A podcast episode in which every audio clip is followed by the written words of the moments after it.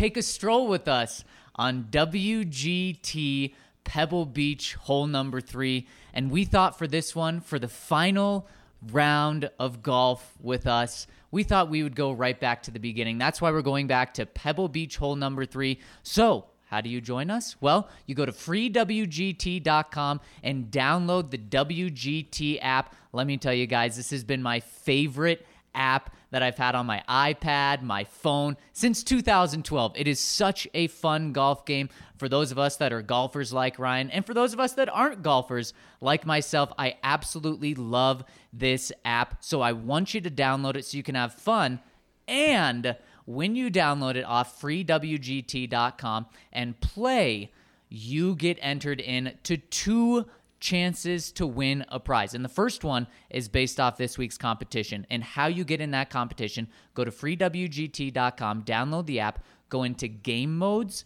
select Pebble Beach, go to closest to the hole challenge, and then play the third hole on the course. Take a screenshot of how close you got to the hole, send it to us on Twitter at DNVR Broncos. And if you are the closest to the hole, you win a prize this week. But that's not it. Let's say you're not very good, like myself. All you have to do is play the hole number three on Pebble Beach this week. Send us a screenshot, and you get entered in to win the grand prize. And why this is key is this week we choose the grand prize winner. And you only have a few days left, so make sure that you get in on this. Send us that screenshot, and that is your entry into the grand prize. So, freewgt.com, Pebble Beach, hole number three. Let's play some golf. And Mace, let's start this podcast. Broncos country is sitting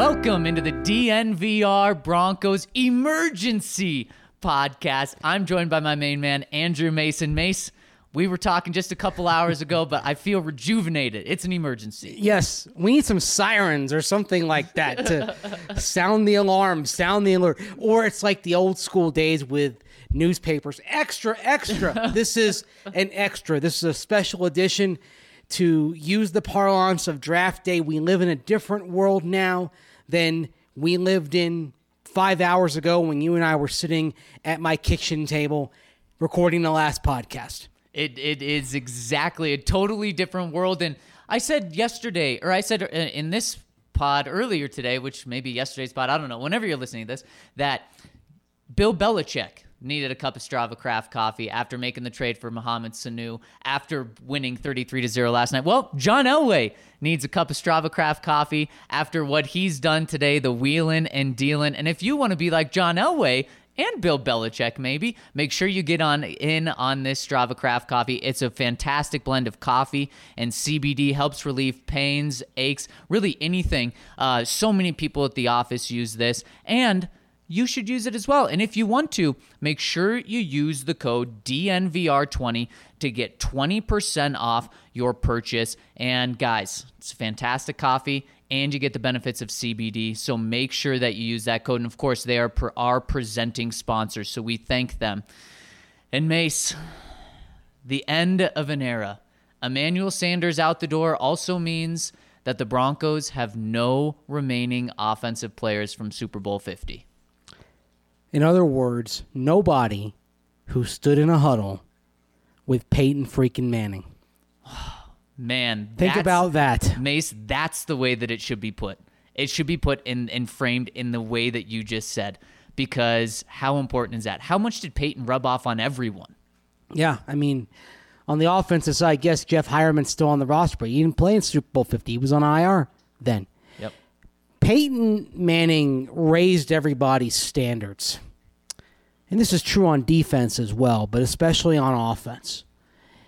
For someone like Emmanuel Sanders, he basically provided a standard of what to expect. And Sanders, in particular, played four seasons with Ben Roethlisberger and then played two seasons with Peyton Manning. Hall of Famer, Hall of Famer. And then his new reality became catching passes from Trevor Siemian, Paxton Lynch, Brock Osweiler, Case Keenum, and now Joe Flacco.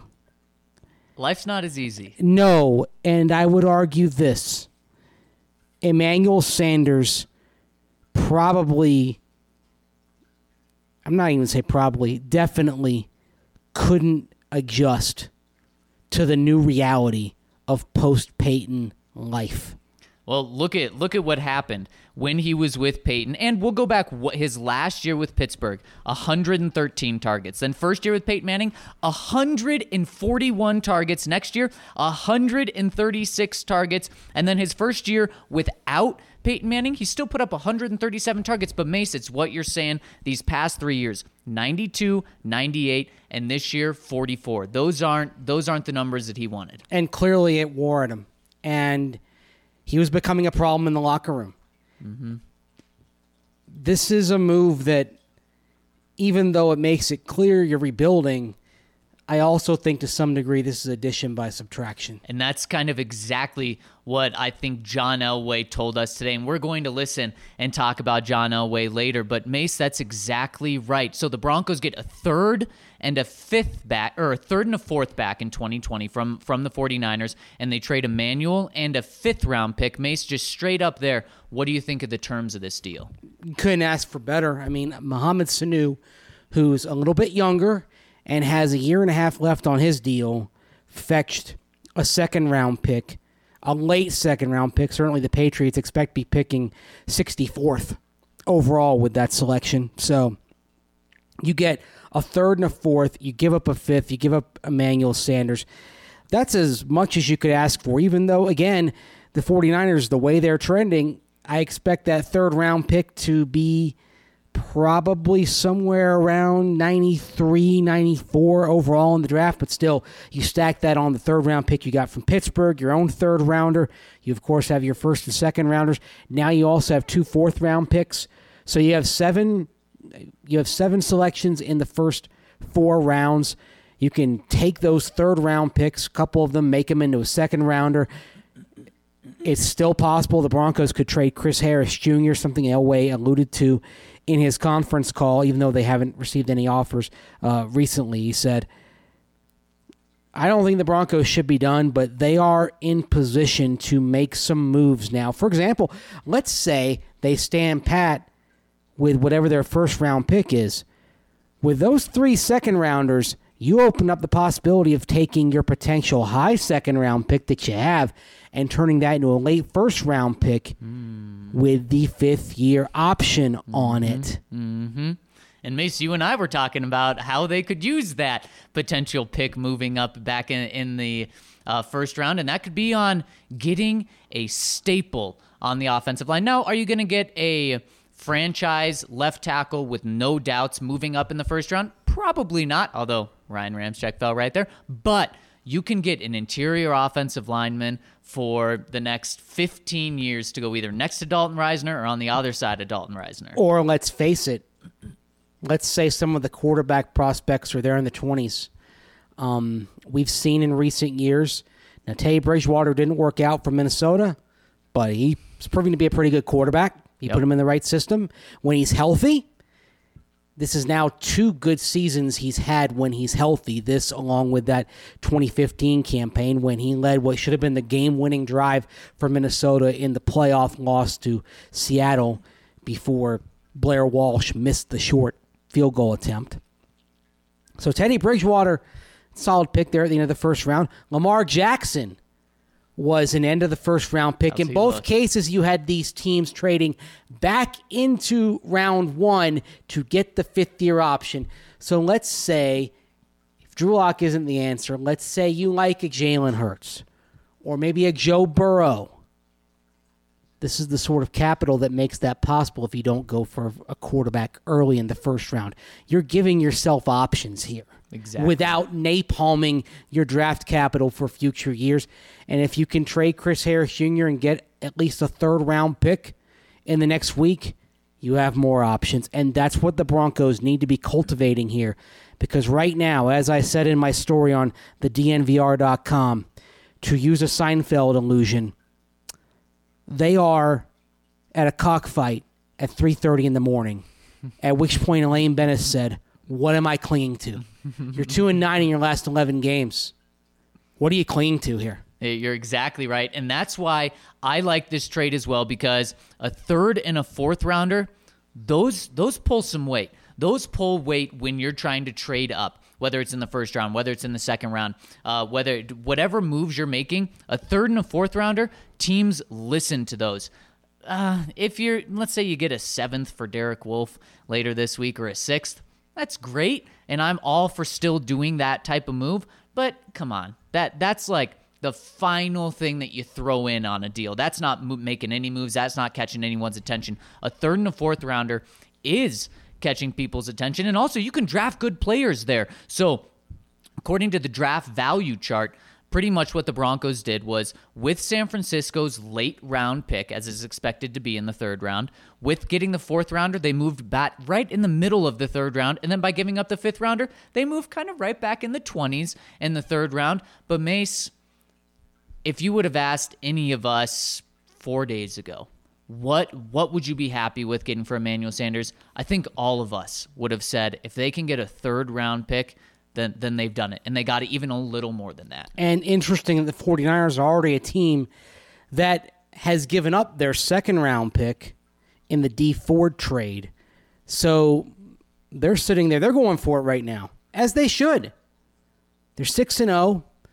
The other times they've been 6 and 0, they've made at least the conference championship game.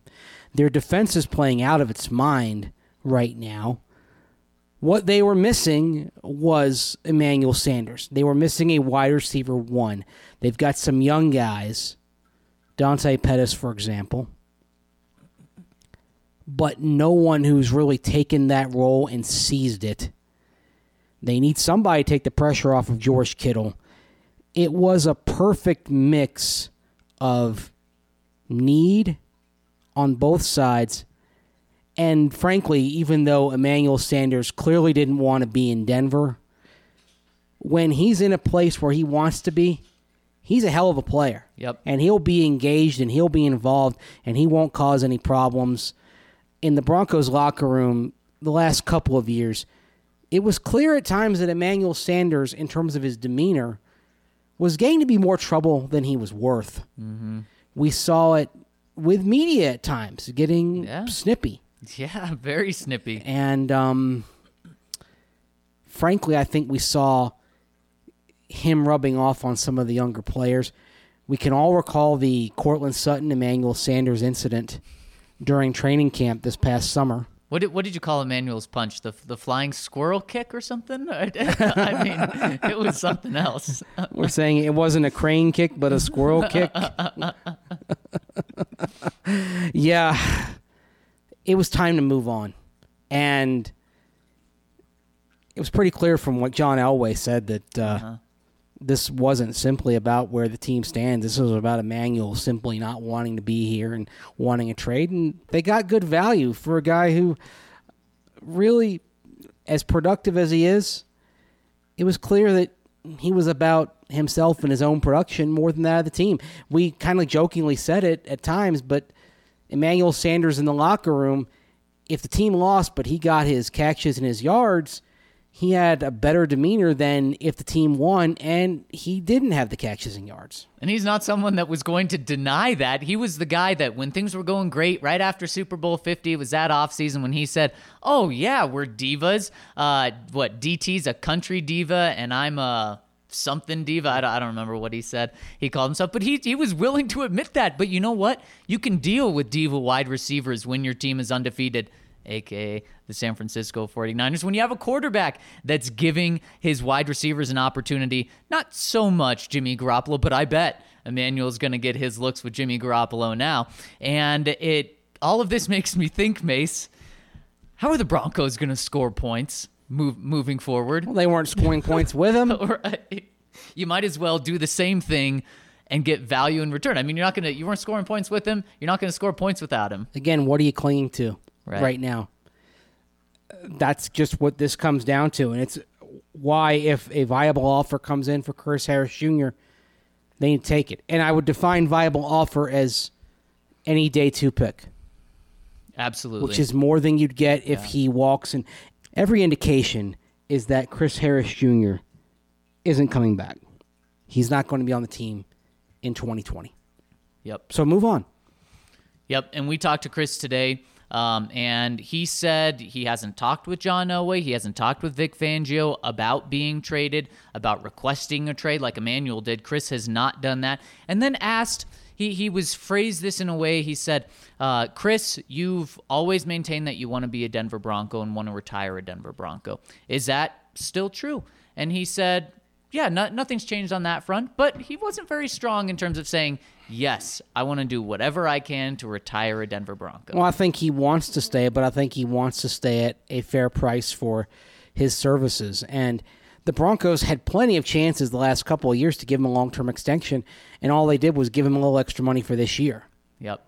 really it felt like okay we're trying to solve this problem in the short term to make sure chris isn't a problem in 2019 but uh, beyond that not so much Exactly. it so, was interesting so Mace, here's your Broncos wide receivers right now. You have Courtland Sutton, unquestioned, the new number one receiver without a doubt on this team. If he hasn't really been already, but now it's unquestioned. He's going. If I'm a team, I give. I double him every time. I- Well, I, give every resource to sh- to just shut him down. that's what happened late last year and he struggled so this is a mm-hmm. chance for Courtland Sutton to show how much he's progressed because remember in the last four games of the 2018 season the most productive receiver on the team was actually DaeSean Hamilton. Yep. It wasn't Courtland Sutton. Yep. And DaeSean Hamilton's the other guy who I believe has less than 10 catches He's got to do better. season right now. Can't drop passes up. anymore. He's got to do better. Uh, John Elway mentioned him specifically in his conference call with media today. DaeSean Hamilton has to show his value. And boy, oh boy, I'm coming back to this. you know where I'm going with this. Should have taken Terry McLaurin. You'd feel a lot better about this trade and what you have if you drafted Terry McLaurin in round three. You certainly would because behind those two, you have Diontae Spencer, who's been what used on two end arounds right now. He's not shown that he can be a receiver. And kind of a fake jet sweep 15 yards behind the line of scrimmage on a fake punt. Ex- ex- exactly. Woof. Juwann Winfree, who can't even convince the coaching staff to make him active. Now, maybe it's because of special teams, but it's the the fact of the matter is still there. Is the Broncos had a wide open wide receiver spot and he couldn't claim it. Get him on the field. Ab- with- Start finding out what he has. Because I think he could end up being the number two receiver this year. And maybe that's because he balls out and is good. Maybe that's because everyone else struggles so much that he just gets that opportunity. It's also possible that Juwann Winfree could be the classic gamer who Right. simply steps it up when the spotlight is on. yep. And then to round out the group on the active roster, you have Fred Brown. Also have- Downtown Freddie Brown. who was not on the team as of just a few weeks ago. And then you also have Trinity Benson on the practice squad. But Mace, it's not like you have Peyton Manning back there who's going to be ripping the balls and making all these receivers go from, you know, a 68 to a to an 89. No, you have Joe Flacco, who, by the way, isn't just Joe Flacco. He's behind a struggling, struggling, struggling offensive line. That's why I say, where are points coming from? you also have to mention the tight ends in this. Maybe you're doing more to- two tight end sets. You've You got be. to get more out of Noah Fant. We'll actually explore Noah Fant tomorrow because I talked with him in the locker room today, and it was something I was going to write for today.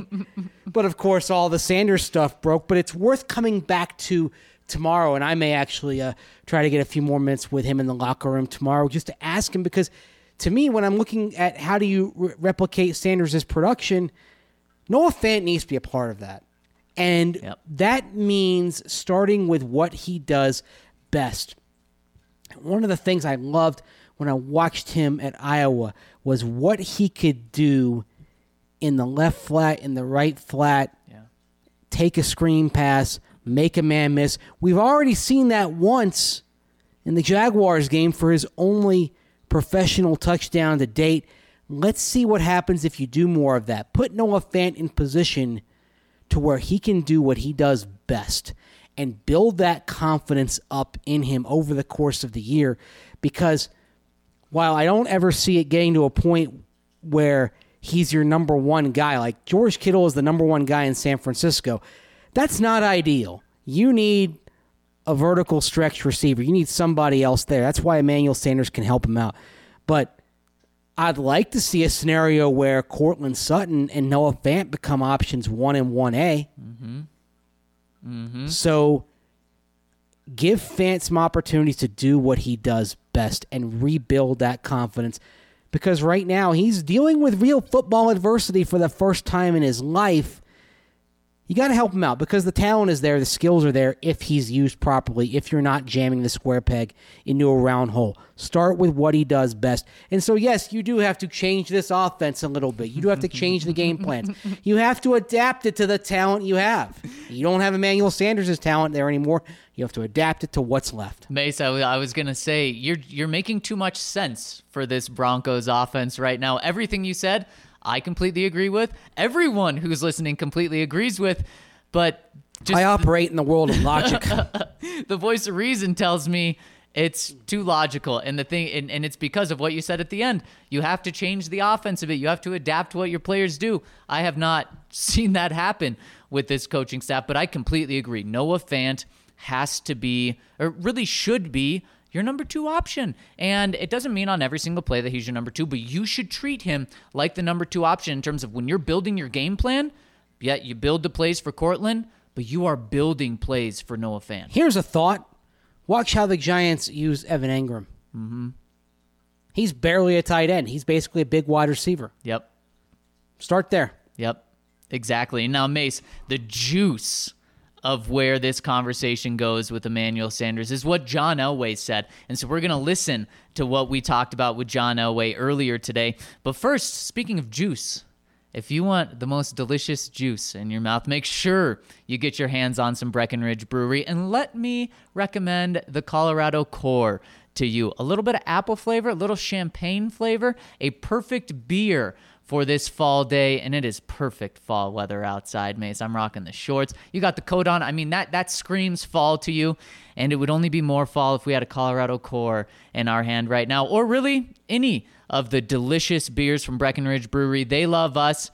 We love them. You love us. You love them. Let's keep supporting them. And although it's a Tuesday, it's a celebratory Tuesday for John Elway and the Broncos as they got fair value for for Emmanuel Sanders. So make sure that you're sending us the pictures of where you're finding Colorado Core and what your favorite Breckenridge Brewery is. I know a fan favorite is Strawberry Sky. So let let us hear it. Uh, make sure that you're sending us those pictures because we love hearing from you guys. And if that's not enough of a celebration for you, make sure you check out the Green Solution, which has 17 Colorado locations and an express checkout to get you in and out as fast as possible. Get on your phone right now, go to their website, mygreensolution.com, order your flour, concentrates, edibles, and topicals online and head to the closest green solution for pickup. And this is the most important part make sure you use the code DNVR20 and receive 20% off your entire purchase. Boy, that'd be a fun way to celebrate all, all of those things. And don't let me forget that this emergency podcast, as with all of our podcasts, are brought to you by Strava Craft Coffee. You know what? Um, it's very autumnal right now. I appreciate you commenting on my outfit. I had the, I had the maroon vest. I have the uh, It's a great look. the flannel shirt. We're getting into flannel shirt season, and I Oh, yes. I have almost as many plaid flannel shirts as I have Hawaiian shirts. It's, I have my oh, fall it. and winter uniform, and then I have my warm weather Yep. outfit. yeah. But it's going to get like winter here in a couple of days. Winter is coming back. Winter is coming, as they said on Game of Thrones. yeah. Would you say winter is already here for the Denver Broncos? Oh, it is as dark and cold of a winter. What we're talking about in, in Iceland or an Antarctic winter right now, where there's so you don't see the sun. exactly. and that's how I view this team right now, specifically the offense. I don't see any sun on the horizon. Well, considering that they haven't hit 25 points in over a season's worth of football, and they just traded their vertical spree- speed threat, and they don't have anybody in the offing because they didn't take Terry McLaurin. I'm not tell- letting this go. I'm sorry. This may become my new Russell Wilson, Brock Osweiler thing. No offense to Dre'Mont Jones. Dre'Mont Jones looks like a decent player. But Terry McLaurin would help you a hell of a lot right now. He's certain there's there, there's a chance. And we liked him. That's the thing. Yep. We're not just playing, you know, Monday morning quarterback on this thing. You said it on this podcast. I said it over on the late lamented Orange and Blue 760. Terry McLaurin is somebody that would have fit this Broncos organization very well. Right down the fact that he fit the template of leadership, senior, captain, Yep. character, all the things that the Broncos were looking for Yep. which is why I kind of kept pushing him because I knew, okay, this guy is really in the template of what you want, Yep. but they didn't do it. No, they didn't. And boy, especially with what John Elway said today, don't the Broncos probably wish that they had a leader in that room? Because John said it's Courtland's room now, but like we talked about, there's really no one else there. And uh, not just losing Emmanuel's production, and I don't want to say that he was the best leader, as we'll find out from John, but you you needed something in there to, and may, maybe if you had that leadership, then maybe Emmanuel doesn't go astray, and that's what John said happened. Yeah, although with Emmanuel, I also think that having first Ben Roethlisberger and then Peyton Manning, especially, really kind of kept him contained. Emmanuel Sanders really kind of needs that strong locker room, some strong personalities, Yep, because you got to temper him a little bit.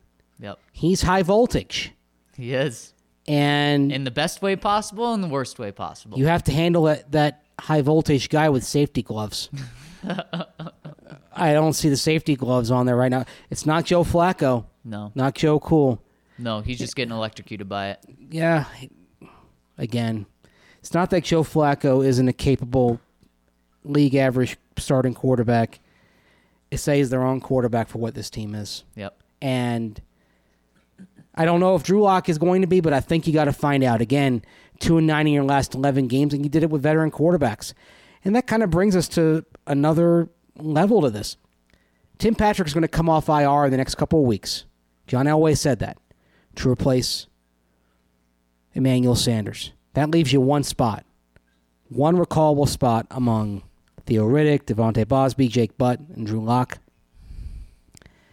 If Drew Lock isn't the guy, it's malpractice. A hundred million percent. Unless you find out, oh, he's seriously injured. But other, if he's healthy, how he can't be that other guy off IR, be mind blowing. And Mace, we may have had an emergency podcast without the Emmanuel Sanders news today because out there today was Drew Lock, but he wasn't practicing. Drew Lock was not practicing, despite on Friday Vic Fangio saying that all of the IR guys, I believe not including Tim Patrick, or no, maybe it was including, yeah, it was including Tim Patrick. Uh, Fangio said that Tim Patrick, Jake Butt, Theo Riddick, and Drew Lock would all be practicing this week. Now, this is kind of an extra practice for the Broncos since it's a Tuesday. Right. So let's see where he is tomorrow. E- exactly. But if Drew Lock is still standing in the orange Broncos t-shirt instead of the orange Bronco or the blue Broncos jersey like the quarterbacks wear, holy cow. They're just digging their heels in and and saying what John Elway said on the conference call today of we're not throwing the towel in. We're still trying to win football games and boy would that be there's no words to describe. Disaster, mistake, uh, the worst thing that could happen this season. Well, go- let's just take a look at the next seven games for the Broncos. Five of them are on the road. All five of those games are against teams that, if the playoffs started right now, they'd be in the postseason. Mm-hmm. okay? So, in those seven games, you've got Cleveland and the Chargers at home. Those are winnable, right? You'd think. Sure. They're probably coin flip games, right? Yeah, winnable, but not guarantees by any means. So you go three and four against that seven game stretch. You're doing well. Yeah. That means you've beaten somebody of quality at that point. Some pro- somebody on the road. You do that, you're still five and nine. Still a lost season. Yep. Still a lost season. And is it good to have a lost season with Joe Flacco as your quarterback, not knowing anything about your second round pick and hmm. not knowing if you need to draft a quarterback? Or is it not as much of a lost season if you know that Drew Lock's the guy or you know that Drew Lock's not the guy? And if you go three and four, then you're feeling pretty good about Drew Lock being the guy. Yes. Well, you're not starting Drew Lock for all of those. Right. But again, we've kind of talked about the notion that uh, you could win some games down the stretch, pull off an upset or two, and Drew Lock is the quarterback, and you start feeling good about where you stand. And then maybe you're drafting a young quarterback, but you're not doing it high. Maybe you're saying, okay, let's uh, take another flyer on a guy and bring in some competition. If you find out that Drew Lock isn't the guy, then fine, you pick a quarterback early, but at least you know what you're dealing with. The worst thing is not knowing. The wor- and and if you don't know about Drew Lock, maybe you can talk yourself into saying, well, he's going to be the guy. But then you better be right Yep. if you're passing on anyone from, not even saying Tua because he's going to be a Dolphin, Justin Herbert, Jalen Hurts, Joe Burrow, Kelly Bryant, if he's in the mix. Just name your guy. Yep. Jake and, Fromm.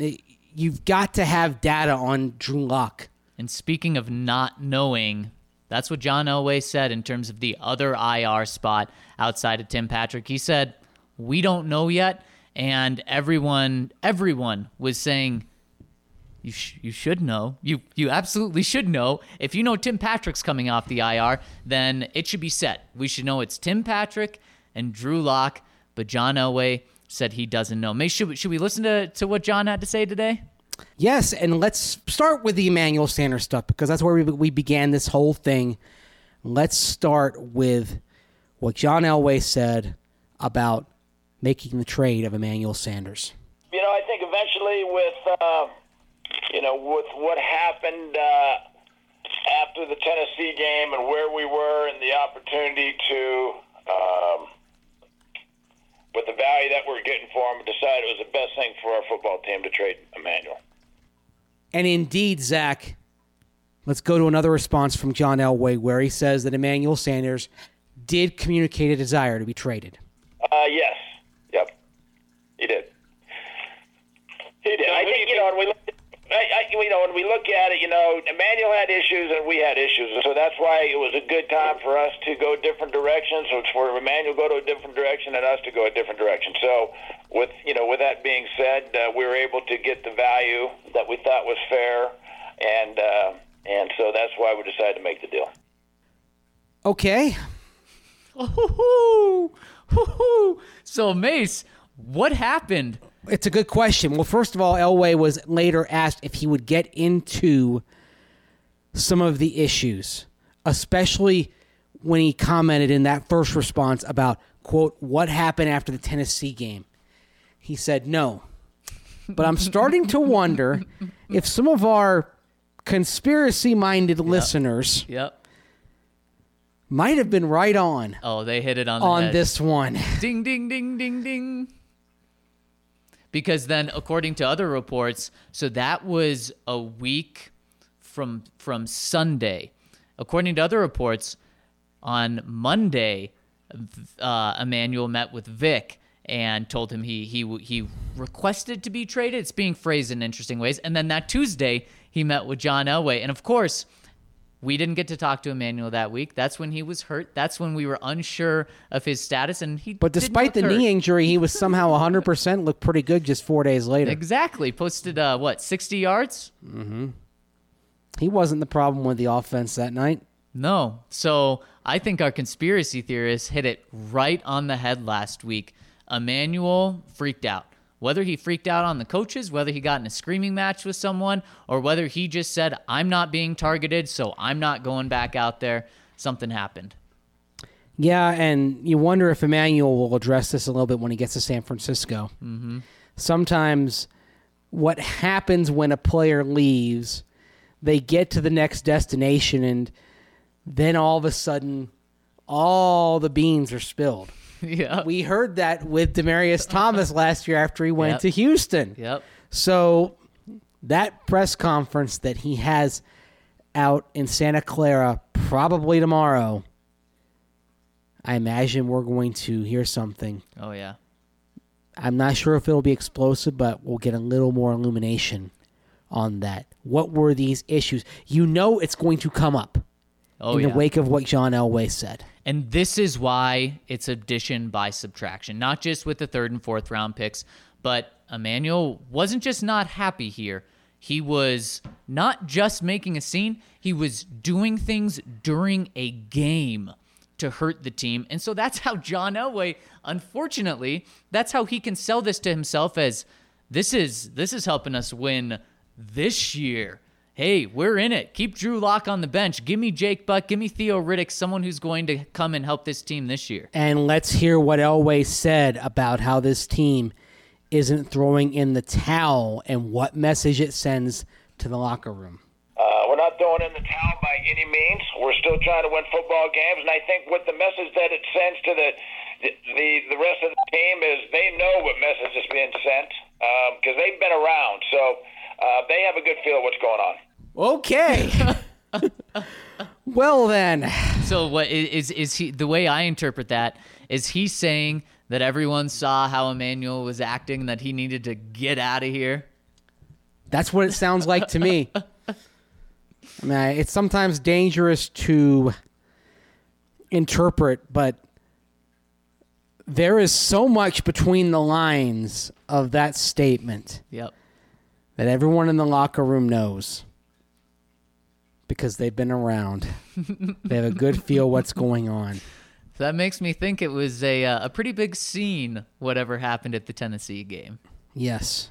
Plus other things. I mean, John didn't just limit it to one event. No.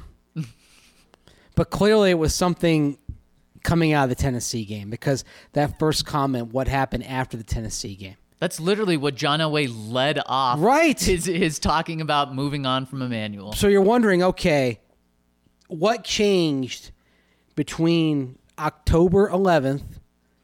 No one from our side is on the trading block. Yep.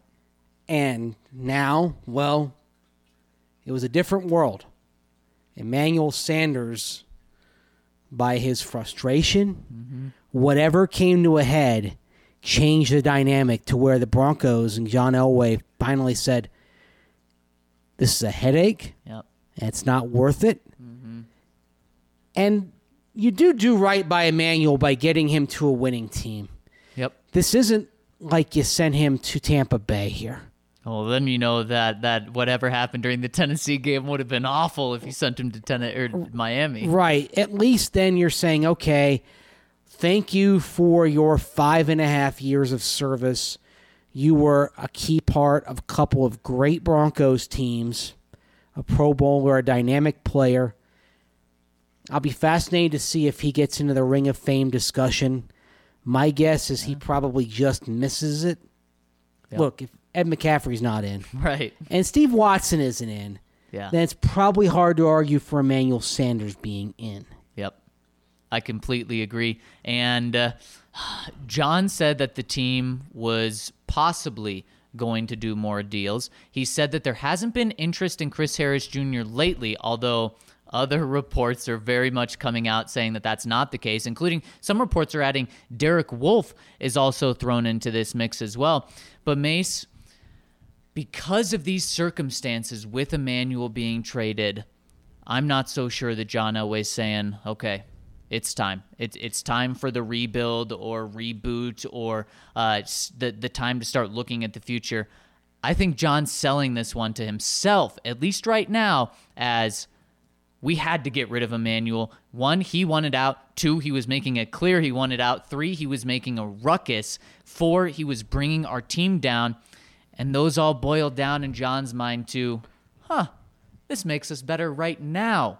And it was actually a play mm-hmm. for the present for John. And that just gives me pause and hesitation. And I think it should be absolutely wrong. But it makes me wonder if John's going to um, hold on to Derek Wolfe, hold on to Chris, hold on to Von, not listen to, to really any of those trade conversations. And that scares me. Well, I made the argument in my piece on the DNVR.com that you hold on to Von Miller.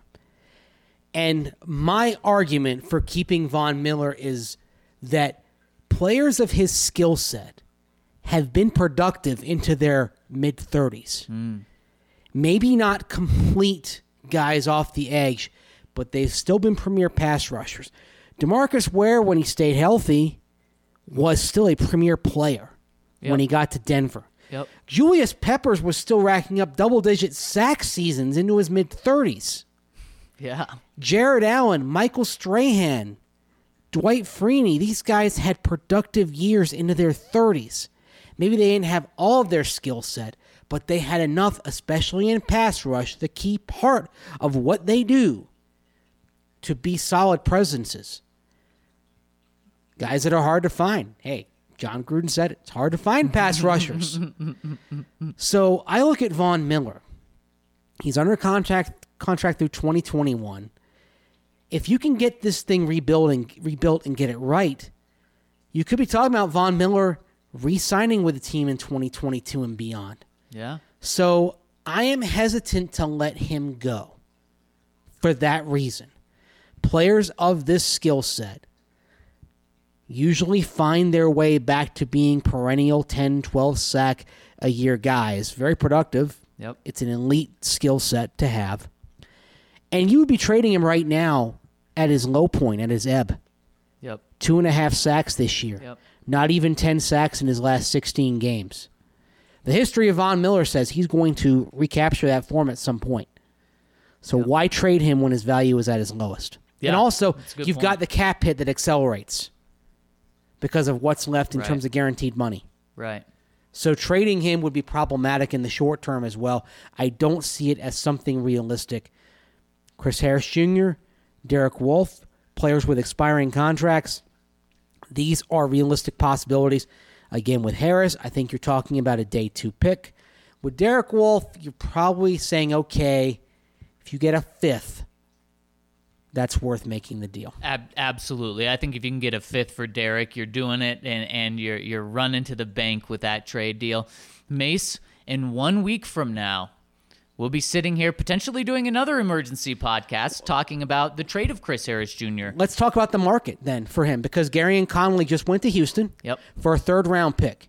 He is not the cornerback that Chris Harris Jr. is. Nope. Now he's cost controlled, he's younger, has multiple years left on his deal. Yep. So a different scenario there. But Chris's talent and his level of play, I think, makes up for that. So anything less than a third round pick for Chris Harris Jr., I'm hanging up the phone. It brings up an interesting point because we in Denver, and specifically you and I, view Chris as an elite cornerback, premier. He's great. Read an article on NFL.com today just talking about guys that could be traded, and they described Chris as a guy that was an elite player. He was a a good cornerback, and now he's over the hump and he's still good. Is that the way the league views him? Some teams may view him that way, others don't. Don't forget with Chris Harris Jr., one of the assets that he has is the ability to eventually transition to safety. Yep. He played safety at the University of Kansas. And I've always looked at Chris Harris Jr.'s long term arc, and one reason why I thought the Broncos should have extended him into 2021, 2022, maybe even 2023 is because he had that versatility to make the transition to safety. And that would extend his effective value. Right. It's a reason why I've completely disagreed with the notion of not giving him an extension in the last few years because his skill set, his intelligence, he's one of the brightest cornerbacks in the game. Reminds me a little of obviously John Lynch was a safety, but Lynch, as he got older, made up for the step that he lost with what he saw mentally. I remember him telling me when he played for the Broncos that, yeah, I've lost a step. But with what I can see now, after being around the game for 12, 13 years, I've gained that step back. Hmm. Yeah. And that's what I think Chris Harris Jr. is going to be as he gets into his 30s. And it's why I've thought all along it's been unwise to continue screwing around with this and not getting something done. It's apparent that he's not in the Broncos' plans beyond this year. I think Chris knows that so then why not if a team comes and says we'll give you a fourth? because there's a chance you can get back a three as a comp pick. Okay. Yep. So I'm holding I'm holding fast on the three. Yep. If I'm John Elway and I'm taking calls on Chris Harris Jr. The other thing is this: if I'm intending to trade him, though, I'm doing it now. I'm not waiting for next week. I'm doing it now. And I think that's exactly what John Elway is not going to do. I think he's going to say, I'm holding on to all these assets unless I get a, an offer that absolutely sweeps me off my feet. But what if he gets hurt? oh, hey, no, no disagreement. Because then what happens now, if he gets hurt, God forbid, but let's say Yep. he tears an ACL, Yep. then he has no trade value, and then his compensatory value Yep. goes down because you probably only get back a fifth round pick Yep. given the contract that he would get coming off of a second ACL injury in his pro career. And here's the thing what does Chris have to prove out there on Sunday? Chris has nothing to prove. If he goes out and shuts out, t- shuts down T.Y. Hilton, which he very well could do, teams aren't going to view him any differently. He just went and destroyed Keenan Allen a few- a few weeks ago. He's proved it. So if you want to do this and you want to say, I'm trying to build up the value as high as possible, well, then unfortunately, Chris Chris comes up with just a little tweak in his leg this week in practice, and he does not play on Sunday. If you're thinking about Derek trying to do the same thing right now, you're getting offers for sixth and seventh, and you want a fifth for him. Well, then do the same thing. Ah, Derek just had a little tweak that he can't play, but Mace, I 100% agree with you. In my mind, there's no reason to wait to trade these guys, but I think John Elway. I think he's not only saying I want their value to increase, but John's saying I want to see if we can get back into this thing. And that's why I believe that Chris, Derek, all of these other guys, they're not going to sit on the bench. They're going to be playing because John Elway's trying to win. what happens in baseball when you have a trade that's imminent? You pull the player. Yep, right away. We've seen it happen during games. Yep, yep. All right, Tulo, you're coming out now. Sorry, you're going to Toronto. What? But that's how it's done. Yep. Yep. I know I make a lot of baseball allusions on this podcast. I probably need to get on our DNVR Rockies podcast at some point. Probably boring you some of y'all with the baseball stuff. Oh, but, I love them. but there's a there's a lot of wisdom that comes from baseball that can be applied to football. Yep. And this is one of the areas. If you're going to trade the guy, don't run the risk. You know, pull him out right then and there. Don't worry about it. Yeah. And so Be smart. be be be smart. Think with your brain, not your And uh, Can I can I say can I say this? You got to think brains over balls. yeah, absolutely. Yep. It, you're you're 100 percent right. Too much football thinking is balls over brains. You got to take the ego out of it. Yep. And you also have to think with your eyes. You have to open your eyes and look around you, John. Look look what's in the building right now. It's a 2 and 5 team and you just lost best second best offensive player via a trade which by the way, good job, was a good move. Your offense isn't going to be able to score points. Your defense has certainly shown flashes but has not shown consistency to go win you what? How many games do you have left to go win you 7 of the next 9? And oh, by the way, look around your division. The Raiders are better than you. Yep. A year ago, they're laughing stock. They're selling, selling, selling for draft capital. They're selling Khalil Mack. They're selling Amari Cooper. Yep. Well, they did something with a lot of those draft picks. Clelin Ferrell's mm-hmm. been a bit of a disappointment, but they're moving in the right direction. Yep. They appear to have a positive direction. Yep. You don't have that right now. You are behind the Raiders. Yep. They've already beaten you anyway, so you're behind the Raiders in terms of on field play, as well as the standings, and as well as the general direction. Again, open your eyes and accept where you are. Yep. You are in the world of suck. and by the way, it was Emmanuel Sanders who did bring that quote to light Yep.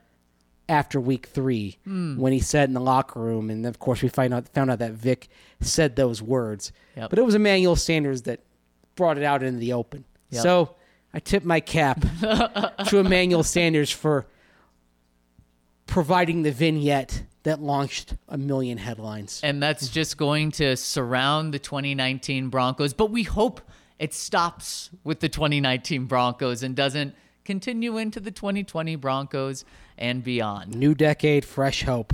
And if you want some fresh hope, check out Symbio Tax, who can help you with all of your tax needs. And they are the new alternative for helping you with your taxes. Symbio Tax and Administration provides its clients with honest and knowledgeable tax service from a licensed professional. You guys know we're all about taking care of our own. And George over at Symbio Tax is a proud DNVR subscriber and a die-hard Avs fan. Maybe he's tuning into this pod today for the emergency Emmanuel Sanders trade. And whether you're have whether you have a small business, you're looking to rent out a room in your house, or if you just need to get your tax return filed, go to a qualified professional to understand your tax requirements. Don't end up at one of those retail tax chains. Call Symbio Tax for a free consultation at 720 366 4470 or visit them at symbiotax.com. Again, that's 720 366 4470 or symbiotax.com. That's S Y M B I O tax.com. And make sure you tell them the fine folks at DNVR sent you. All Get to the questions. Let's let's do it. You guys you guys were great. I mean, so eager to talk about this. Mace, where do we start? Let's start. Well, we had some questions that came in on our podcast from yesterday that came in after we recorded today. So I think we're going to uh, start there. So we left off with Pig Tosser 66. So now let's move to Baja 24. Hey guys, wanted to ask your thoughts on trading Von. When people bring up this question, my first instinct has been to say absolutely not. Despite a rocky start to the season, he's still one of the most elite pass rushers in the game, and I've often argued that having such a commodity is an essential ingredient to building out a stout defense. That said, the more I've thought about this, the more open I've become to the possibility that trading him away could be a reasonable move if the Broncos got a significant haul in return. And I think an important question when considering such a move is this Are the Broncos just a few key pieces away from being a playoff contender again? I.e., could one more strong offseason put us in position to contend by next year? Or do we think the team needs two or three more years of growth before we get there? The reason this matters is because Von is 30 years old and arguably in the prime years of his career right now, which sadly it feels like we're squandering. Obviously, a 32 or 33 year old Von is still likely going to be among the top edge rushers in the league, but I think the team will be doing itself a disservice by not at least seeing what they could get from a, in a trade for him now when he's still in peak physical shape, especially if it could help expedite the rebuild or sorry, retooling, reworking. Plus, we know we have a mm-hmm. studding Chubb, and drafting pass rushers or finding undrafted gems has been one of Elway's strong suits throughout his tenure as GM. Maybe the losing season is causing me to become delirious, but it seems to me that very few, if any, players should ever be 100% off the table, especially if a team willing to pay the right prices comes calling. Mace, I have two ways to approach this. And the first, it's a little different from from your take about trading Von earlier. I'm open to trading Von, but but but but at the right price, it, has got to be something that that sweeps you off your feet. Two uh, ones. I, I, was going. That would be something that would make me think about trading Von. Two ones. You you do it in a heartbeat. I'm listening. If it has to include a one, there's no question about that. So I'm listening if it includes a one, but then you also want at least a day two pick in there. And let's say it's a one and a two to me. I'm doing it. Um, and uh, but I'm not just going to give him away. And Mace, you bring up the very good point that this is maybe the lowest his value is going to be because he will come back up. And I agree with you. He's he's going to be a better player than uh, on pace for six sacks right now. He's he's a better player than that. He's going to come up. So does it make is it logical to assume you're going to get two firsts or a first and a second on a guy where he when he has his lowest value and he is 30 years old? Probably not. So in the end, I do come back to where you are, but that phone line is open. The phone line is open, and look, everybody has a price. Right. This is America, right? I mean, there's a price on everybody. The fact is, you'd have to do some gymnastics here on the dead money. Right. That would accelerate. And that's why as a result be, of the deal. That's why it has to be worth your money so much in order to move him. And that's why I'm I'm thinking again two ones, especially because what kind of team is trading for Von Miller? A team that's Good picking teams. in the twenties to around thirty, right? Right. Yep. Well, there you go. I'd I'd want two 20 something picks. Yep. And so think about it. So Mesa brings me to to the second point of approaching this and the question is are the Broncos just one or two pieces away? Are they a a lot of things away. And the answer is the Broncos are many, many, many pieces away. But what if John has in the back of his mind? What if he watched ESPN last night and saw Adam Schefter's uh, insight on Tom Brady potentially being done with the Patriots after this season? Or what if John Elway's sitting there behind his desk thinking, you know what? Sean Payton has always wanted Teddy Bridgewater, and uh, they're undefeated with Teddy Bridgewater right now. What if I could get my hands on Drew Brees? And what if John Elway is approaching the rest of this season? Maybe that's why he doesn't care if Drew Lock plays. What, what if he's approaching this season as I can't get rid of guys that are going to be key pieces when I have my next Hall of Fame quarterback here next year? Another short term move. Yep. The one thing I know, even though Tom Brady appears to be trying his best to defy father time, the one thing I know from watching quarterbacks over the years is eventually they hit the wall and they hit it hard. Peyton Manning hit it hard. Yep. You mentioned, and I had the numbers behind it, Tom Brady is not as efficient Yep. as he has been. Yep. You know what? They got to stop the band aids. they got to stop the band aids. They've got to get it right. They've got to get young.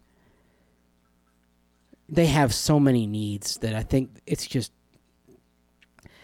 They're in a position where I, I just don't think that's logical.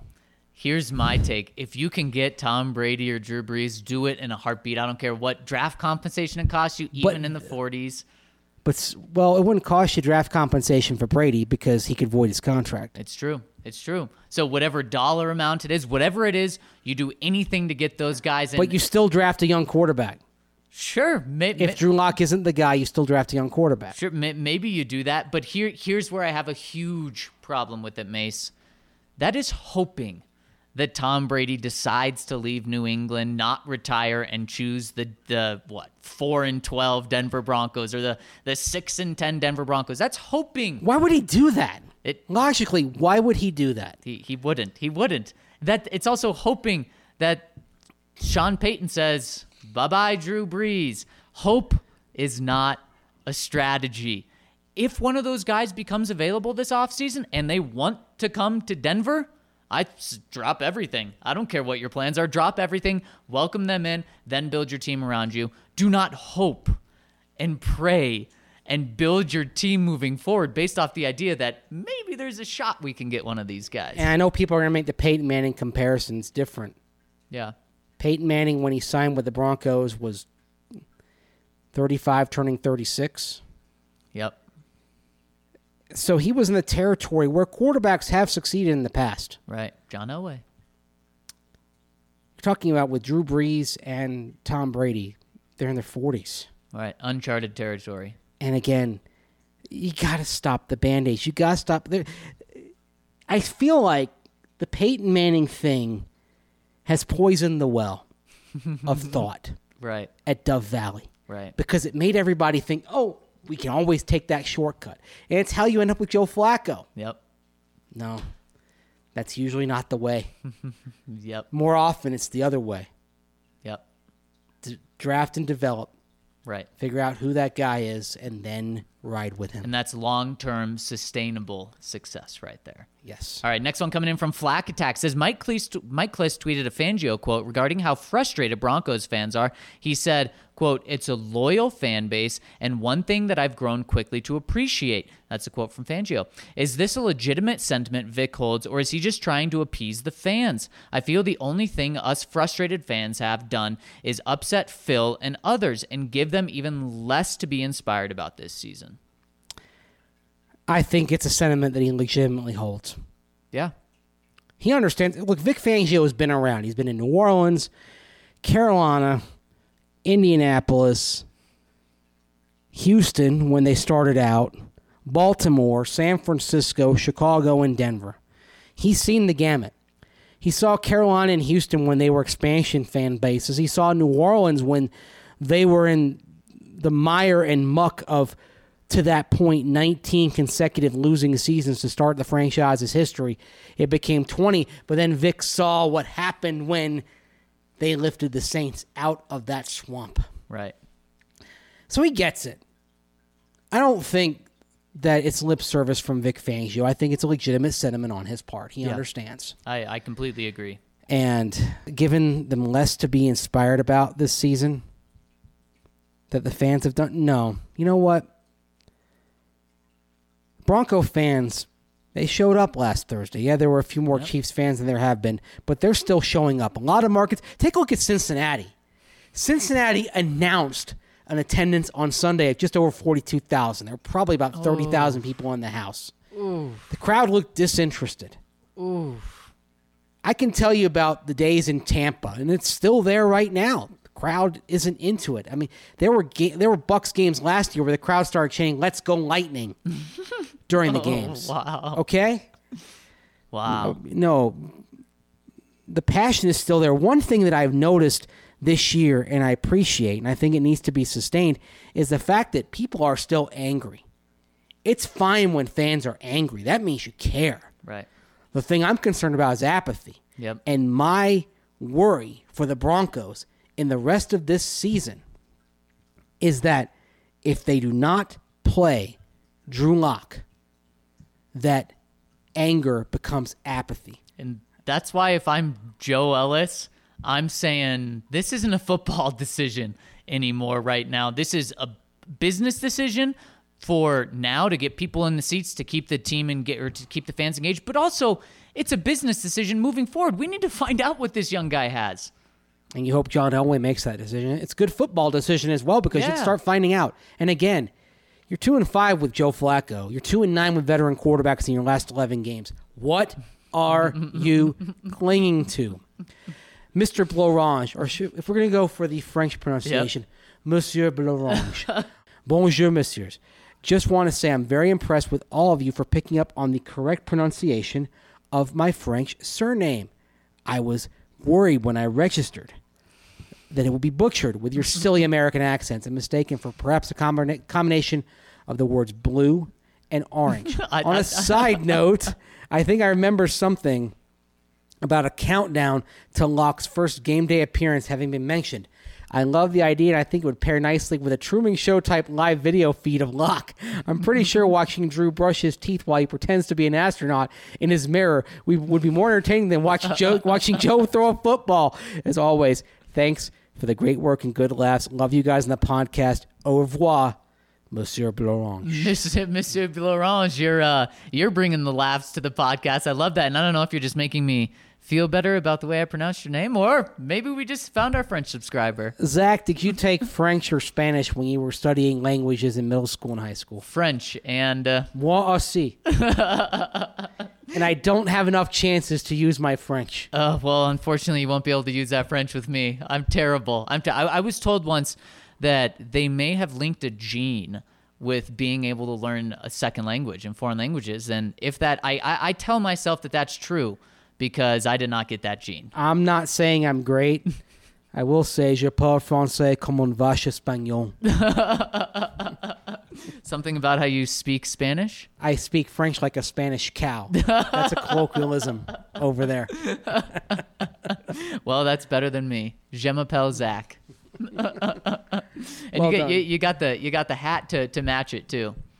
Well, it's more of a flat cap. It's more kind of a British Isles thing. It's not a pure Okay. beret that I've got going on. This is more of a English Irish type of cap. It's uh it's over the seas. We'll say you're very Although it's made in. Italy. Oh, wow. We're just wrapping all the cultures together. Yes. Next one coming in from uh, Chilango Bronco. He says, Hey guys, did you hear Gregg Rosenthal calling Flacco melatonin? Yep, the sleep inducing hormone. I didn't know whether to laugh or cry, but found that nickname very accurate Sleepy Melatonin Joe. or Sleepy Melatonin Flacco is what he says. I still remember RK's initial reaction when they got Flacco. Very accurate as well. P.S. Anyone else think that Count Flacula's writing is similar in style as Colin for, or Colin for Mullen? Much love. they both do have their own art. I'll say that. That is true. Well, I've been saying, is it good or bad to be flaxinated? Probably bad. yes. So, if you're against Joe Flacco, are you an anti-flaxer? Craig L follows up from that. After hearing Gregg's comments on Dave, Dave Meggett's sentence, I no longer listen to him on anything. From Gre- the Gregg Rosenthal comments. Bronco 77. Hi, guys. Like my fellow UK fans, another very late night, another day off work for little reward. The offensive ineptitude of this team is embarrassing to watch. The defense hasn't nearly been the elite unit we expected it to be either. I don't blame them, though. Four years of knowing the offense can't score any points will suck the life out of guys like Von and Harris pretty quickly. Question time Do we make any positive moves before the deadline to stem the flow of misery, or do we just sell, sell, sell? Is anyone safe from a fire sale if that's the route we go down? Are there any positives going into Indy on Sunday? Do you think we throw in rookies like Winfree to see what they can do? Apologies for the epic comment. It's been a while. Much love to you guys from sunny Scotland for being the only shining light in a dark Broncos cloud. Thank you, Bronco77. You sell. You don't go trading for Trent Williams right now. No. Sell, sell, sell. Yes, As they said in trading places. You have to. You you have to. What what it would it would make absolutely no sense now. Would I be shocked if John and go, goes and makes a big time move? I wouldn't be shocked because the the the way he sold the Emmanuel trade was that it helps us this year. But it would be wrong to do that. Well, imagine if the point of getting this draft capital was to make a trade for someone to help you right now. It'd be wrong. Can you imagine the meltdown yep. that a lot of fans would have? Yep. Yep. And that's kind of what fans want to see. Is there a plan, John? If if if the Broncos go and trade Chris Harris Jr., let's say Von Miller and Derek Wolfe, all of those guys. I think some fans are going to be very sad and, and emotional about what's to come, but they're going to say, John, you got a plan. I got to tip my cap to you for that. So who's safe from a fire sale? The, it's the whole thing of who's on the lifeboat, right? Yep. Connor McGovern has an expiring contract. Is he safe? No. Even though I think he'd, it'd be good to have him back. Right. I agree. Dalton Risner's safe. Is he the. No, yeah, you're right. You're right. I was just going to say, is he the only safe guy? But no. he- Sutton is safe. Right.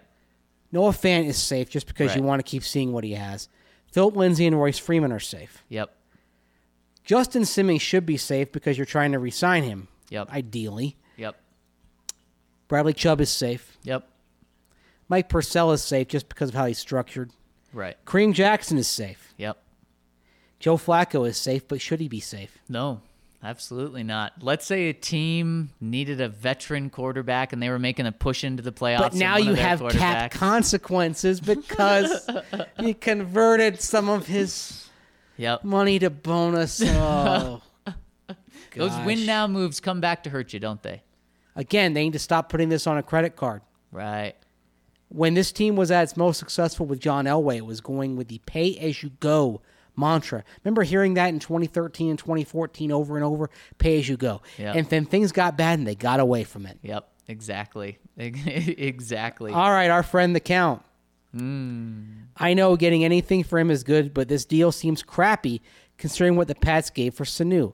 A third with the Niners record may as well be a fourth. Should I go listen to A, Losing My Religion by REM, uh, uh. B, Where Is My Mind by the Pixies, or C, just my own sobs echoing in the dark corridors of my castle, the Broncos banners all but obscured by cobwebs, and the pure agony of three losing seasons and a festering case of team mismanagement. I just can't decide. Love the count. Look, the reality of it is you have a player with an expiring contract who tore his Achilles a little under 10 months ago. This is the best you were going to get. Right, right. And here's how I view it, Count. I don't compare it to the deal that the Patriots did with Sanu. I kind of came into this Emmanuel Sanders trading process thinking, boy, a day two pick would be great, but I wouldn't be shocked if it was a fourth round pick that they got back. So the Sanu deal, in my mind, like I said on, on the pod earlier today, was this kind of brought it to where being a third was realistic and that's what ended up happening was that was they got equivalent of like a pick number 22 in the third round. So for me because of where my expectations were uh, it, it's a good move. I understand if, if you thought that that sanu deal meant that the broncos need to get a second round pick in return well then it's a bad deal but sanu with that extra year of the contract really buys a, a whole nother round Concur completely. Next one coming in from Mr. Freeze says, I haven't heard this take anywhere else, and maybe my tinfoil hat is on too tight, but hear me out. Behind the scenes, Flacco threatened to hold out unless they gave him some guarantees. They didn't do anything with the extra money, so what motivation did they have to tie themselves to him for the next three years? I think he did the same thing Chris Harris Jr. did, but in a classier, behind the scenes sort of way. P.S. Show some forking emotion, Joe. Wow. What do you think? Forking. Forky. That was a character in Toy Story 4, was it not? Was it? Like the sport character called Forky. oh, man alive. Well, by what you did, I'm looking at the numbers on overthecap.com. If you cut Joe Flacco before June 1 of next year, you would save 10.05 million, have 13.6 million in dead money. 2021, you'd save 17.45 million, you'd have 10.2 million in dead money. Ah. Ah. Here's what needs to be remembered about this Joe Flacco contract, which we talked Why about earlier. did you convert it to a bonus? The re- thing we have to remember is none of this was guaranteed. Zero. you had the greatest contract that you could possibly have for a quarterback. You were going year to year on, and you napalmed it. Now, again, you are counting. The accounting ends up being the same in the end, and you are counting on getting a bump in revenues from new television and streaming contracts for 2022 and beyond because some of this some of this dead money literally like his contract expires after 2021 they're still on the hook for 3.4 million dollars of the prorated bonus for 2022 and 2023 so you're accepting dead money again it's just you had this great philosophy of paying as you go and you heard John Elway talk about it back during the Peyton Manning years and you went away from it Yep. what changed? It was working. Yep. It certainly was. He panicked. It certainly was. Oh man, it's just it's it's awful. Craig L. Sorry if it's already been asked or answered, but who gets Sanders reps? Are we going to see some Juwann Winfree, downtown Freddie Brown? Well, we kind of mentioned it earlier, but DaeSean Hamilton steps up. He's the guy who benefits most in terms of increased reps, but it trickles down. So Yeah. you'll see more Fred Brown. You have to activate Juwann Winfree this week, right? You have to. You have to. because you don't get Tim Patrick back until after the bye, coming off that wrist injury. Yep. And he will be activated according to John Elway. So maybe use these couple weeks to find out about Juwann Winfree. Yep. See if he can help you out. You have to. You have to see what he is. All right, next one coming in from Burkano Bronco. It says, Hey fellas, just Yo, by the Oh, way. Burkane Yo. Because he has another comment on our podcast from earlier today, and he does mention the pronunciation Burkane Thank you. As as you'll quickly, well, you probably already know, I'm terrible with pronunciations. So Burkano Bronco. Hey fellas, just saw the Sanders trade and gotta say that it felt right for him to move on. I'm glad he is getting a shot with a contender. I think we got a pretty fair trade for him with the third and fourth round picks. Seems like we are already stockpiling with picks, seven in the first four rounds. Who do you think those guys, or what do you guys think would be better to do with those picks? Use them as they are or use them to trade up to secure higher picks? Thanks for all you guys do. Go Broncos and go DNVR. let's say you trade Chris Harris Jr., you pick up another third round pick, and you're talking about eight picks in the first four rounds, including four in round three. At that point, I'm starting to use some of those third rounders to turn them into second rounders, or using that third rounder to help turn one of those third rounders to help turn the second rounder into a late first round pick and get that fifth year option. Without a doubt. That has always been my philosophy is don't use all seven of them to move up. You know, maybe if you if you need a quarterback and your quarterback is three spots higher than you and you need to do all that to get him, well then you do it. But that's how I feel is use if there's guys you like, go get them. Don't be afraid to, to toss in a third, especially when you have extra second and third rounders. Move up in the draft and use those picks. Moving on, California orange and blue. It was a bittersweet day in Broncos country today. While I definitely wish Emmanuel the best in Santa Clara, I sure will miss seeing him on game days, even though lately he may as well have been on another team anyway, with how he was being utilized. I do have a question. What are the Broncos thinking? Today I could have sworn we would see Drew Lock participating in practice, only to hear news that he was still in street clothes. This definitely puts a potential Drew Lock start pushed back until after the bye week. And we all know they're not going to start him against that vaunted Vikings defense as well as the Bills defense, both of those on the road. We've seen the limits of to what Flacco could do. Pushing this can down the road is nonsensical and baffling. Well, go Broncos. Can't wait for draft season at this point. Yeah, what what kind of what we touched on earlier, Mace. We really hope that because this was an extra practice, it was just a funky start, and they want Drew Lock and these other IR guys to start on a normal week, and that would be a Wednesday practice. Hope so. exactly. Next one coming in from True Champ Fan 24. Guys, I am glad most of this community is on the same brainwaves for the most part. There is a rather large portion of Broncos fans saying we lost this trade today and that this is just showing that we do not have fight left in this season and that we are waving the proverbial white flag. Well, duh. How can some people believe we lost this trade? Sanders moves on to a place that has a chance to contend. Denver gets two picks. Sure, they weren't the best picks, but something is better than nothing. Still on fire Elway bandwagon. I'll con- I'll conduct that train until he derails it or we finally pull into the dream station. But if this is a step in the we are rebuilding direction and he is ready to admit that, I'll buy in for a little bit. Also, Golic and Wingo are taught. We're talking about TB12 to Denver next season. LOL. Talk about signing washed up hacks. Am I right? Joking, of course. I'd love a 900 year old Tom Brady. Thank y'all for the awesome coverage during this terrible three season stretch. You guys make it worth it for sure. yeah, give me Tom Brady at 900. He's like Yoda. Yep. When 900 years old, you reach look as good. You will not. Hmm? By the way, who are these Broncos fans out there who are saying they lost the trade date? They must not follow me on Twitter because I put a poll out there to say what grade do you give the trade for the Broncos? Over 2,300 votes already in. 34% A, 49% say B, 11% C, 6% D or F. So that's a cool 83% saying A or B.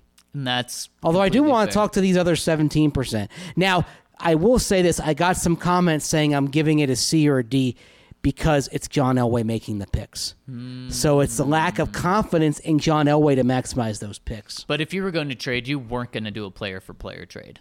No, It, it, it wasn't going to happen. no. Final thoughts after this emergency pod, after the trade of one of the last links left to Super Bowl 50? I hope it started. And by that, I mean the true plan and movement to the future. I hope this was a start. I hope that by John Elway's actions is what it's leading to us now. And that's more trades, more looking toward the future, more Drew Lock. Not by his words, which is we haven't thrown in the towel yet. We still plan on winning games and fighting for games this season. And I really, really hope that this is the beginning, not the end. Look, you're 2 and 9 in your last 11 games. We've been over the records over the last 16, 32, 48 games. You do a fantastic job of showing us that. Well, I think it's necessary because I think It it's is. time to accept what you really are. 100%. It's actually past time. You should have accepted what you were before. Yep. But again, you talk about wanting to win, that's fine. You're struggling to win with this band aid, let's try to get by and figure things out on the fly philosophy. It's okay to sell assets, to accumulate draft capital. And then with the young guys that are here that are already part of the core that can get you out of this for the long term, start finding out which one of those guys are going to help you and which ones aren't. Yep. They'll play hard. They'll play earnestly. They'll try to win. They'll be good teammates. Embrace it. Because you're not getting any closer right now. Yep. Stop deluding yourselves. Yep.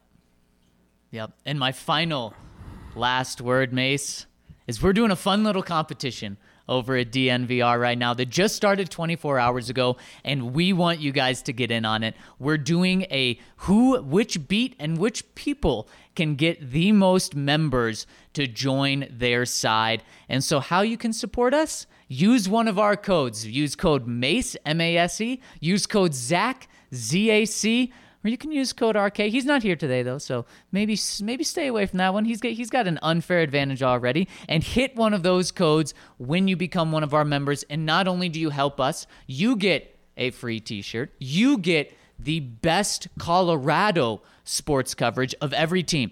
Broncos, Rockies, Nuggets, Avs, all season long. Throw in CU, CSU. You get it all for an entire year, however long you want to subscribe. But make sure when you do that, you use the code ZAC, Z-A-C, the code MACE, M-A-S-E. And guys, we're starting to get the results trickle in. And let's just say I need some serious help. So hit that code ZAC to help me out and become a member of this awesome community. You'll also get your comments read on the pod. And we want to hear from you guys. If you guys use one of these codes, I should say when you use one of these codes, comment. Even, even if you don't have a question, even if you don't have a Count Flacula type comment, just say hello. And, and check in with us. And that code is MACE, M A S C. or Zac, Z A C, and Mace. On that note, boy, it's been quite a day in Broncos country. It's been quite a day for you and I, but hey, I've loved doing it. We've done a, almost three hours of podcast today, and I've absolutely loved rolling with you, Mace. Likewise. And uh, our first podcast here from my domain, yes, my kitchen table. I love it. Certainly won't be the last ones we do from here. The Zach, new- appreciate you, man. the new DNVR stu- Broncos studio, especially for emergency pods. And with that, we'll leave you on your way. Have a fantastic Tuesday as this trickles into Wednesday. Get through the hump day, and we'll be right back with you tomorrow. But before we go, I got to tell you about Denver Rubber Company. And just as we ask you to support us and become members of our family, Denver Rubber Company also wants you to become members of their family because they're also a local business. So support us and support them. And it might not be the rubber company that you're thinking of. Since 1972, Denver Rubber Company has provided the highest quality of products from custom die cut gaskets, molded rubber to custom contract manufacturing and custom hoses. DRC offers innovative solutions to serve a diverse line of industries, including aerospace, pharmaceutical, construction, medical, military, electronics, and so much more. They're an ISO certified company that will work with you from design to final product that is both cost effective and will meet your requirements. And guys, let me tell you, they had us into their office about two weeks ago. They're awesome. They're great people, great customer service, and they have great products. So make sure you check them out. If you're in need of custom design, material selection for your product, or have a deadline to make for a large order, do not hesitate to call Denver Rubber Company. Call them today at 1 800 259 0010. That's 1 800 259 0010 or visit them today at drcfirst.com slash DNVR and tell him who sent you. All right, for Andrew Mason, I'm Zac Stevens. Can't wait to talk to you tomorrow.